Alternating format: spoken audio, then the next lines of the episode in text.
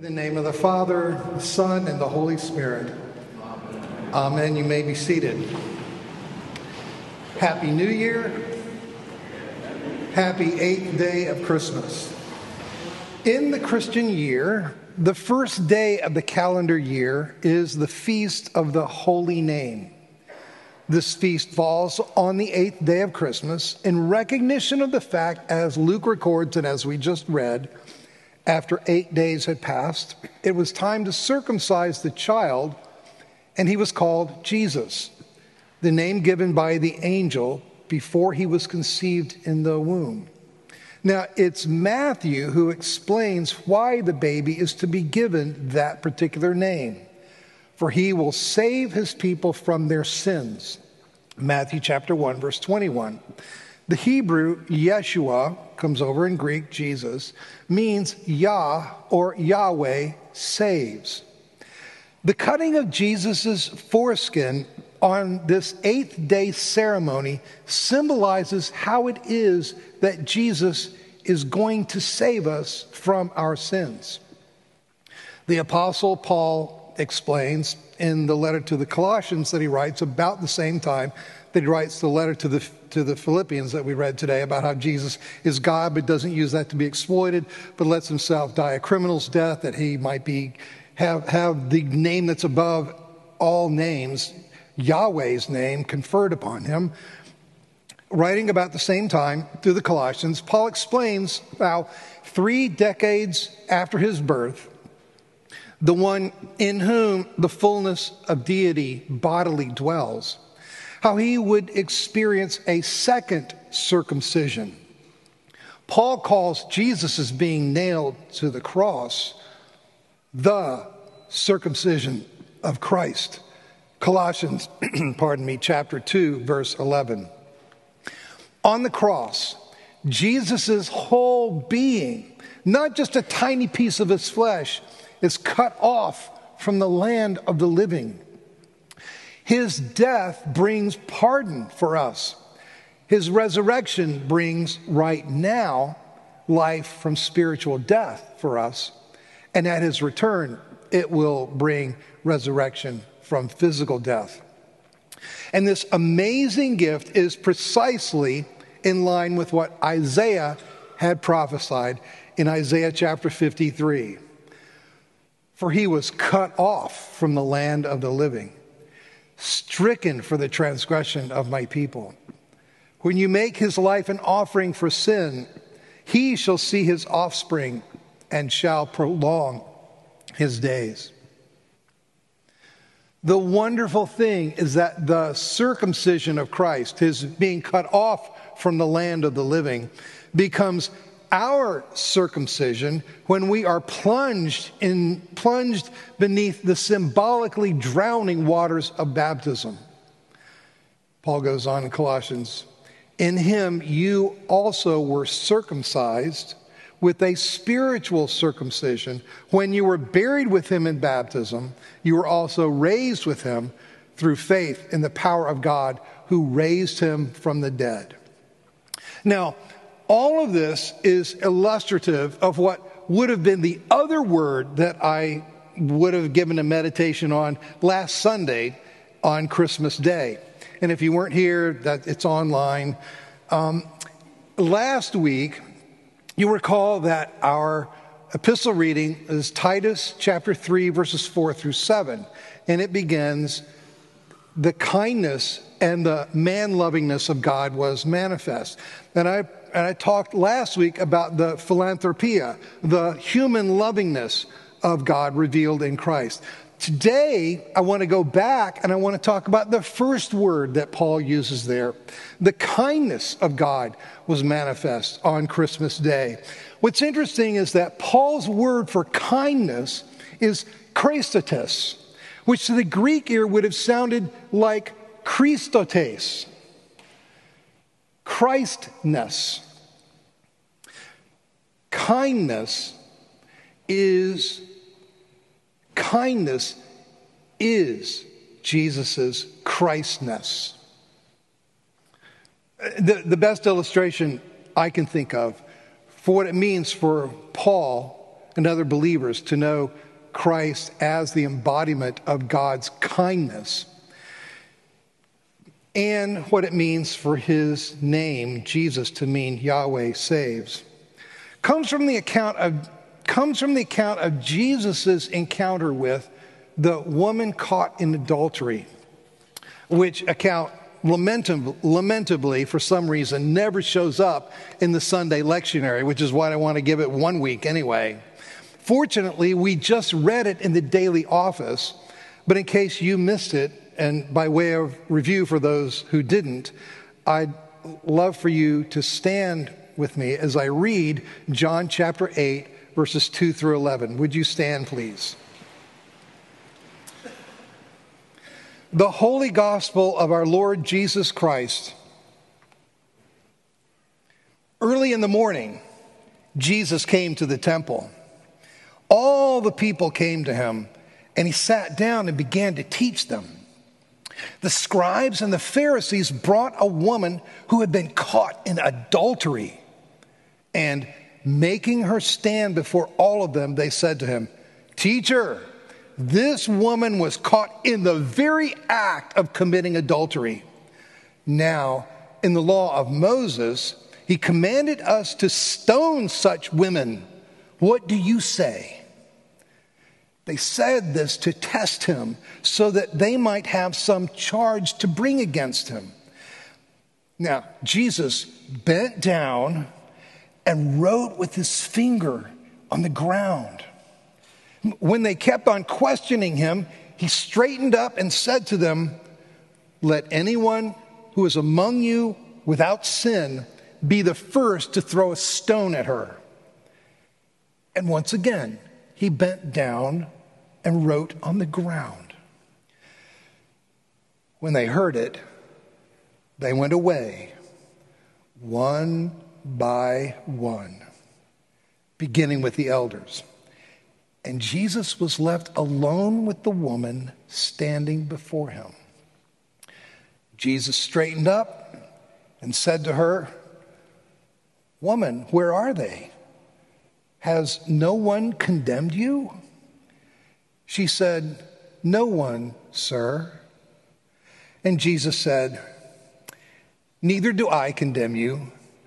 Go your way, and from now on, do not sin again." The gospel of the Lord. You may be seated. So, one morning, while Jesus is teaching in the temple, he's intercepted by a posse of righteous people. In their custody is a woman who has been caught dead to rights in the act, the very act of adultery. They want to know whether Jesus is going to comply with Jewish law that demands condemnation and execution, or whether instead he's going to be true to his own teachings about love, compassion, and forgiveness. Jesus does not straightforwardly confront these enforcers with their hypocrisy, because contrary to the law, contrary to the law of Moses, they've only brought one of the guilty parties, the woman. It's curious, isn't it? He bends down and he starts writing in the sand. What's he doing? Gathering his thoughts? What's he writing? Nobody knows. Maybe he's writing out the scripture. If a man commits adultery with the wife of his neighbor, both the adulterer and the adulteress shall be put to death. Leviticus chapter twenty, verse ten. Or maybe he's just right, maybe he's just writing something like, adultery is horrible, but hey, where's the guy? Members of this coterie of morality sheriffs persist in their demands, and after a while, Jesus stands up and simply says, and this is the way Eugene Peterson translates it in The Message, "The sinless one among you, go first, throw the stone." He bends down again and starts writing again. Back in nineteen seventy-three, that great saved sinner, the singer Johnny Cash, made a movie about Jesus called The Gospel Road. As he recreates this scene, Johnny Cash offers a wonderful suggestion. Maybe he's writing things like liar, hypocrite, thief, rapist, murderer. Regardless, it's enough to make the tattletales slink away, each of them one by one. Well, one of the reasons for thinking this story is true rather than fabricated is its understatement. Somebody who's making up a fictitious Jesus might want to make him sound like their idea of the real Jesus by having him rail at the hypocrites.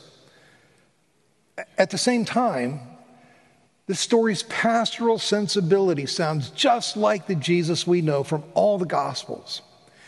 Jesus, the discerner of hearts, gives each sinner, each sinner, even these guys, room to reflect and space to repent.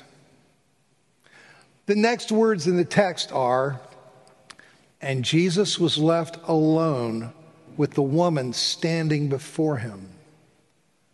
What a dramatic moment.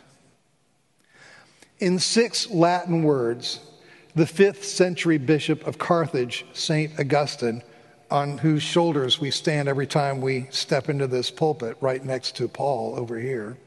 In six Latin words, the fifth century bishop of Carthage, Saint Augustine, offers the most elegant commentary imaginable on this moment.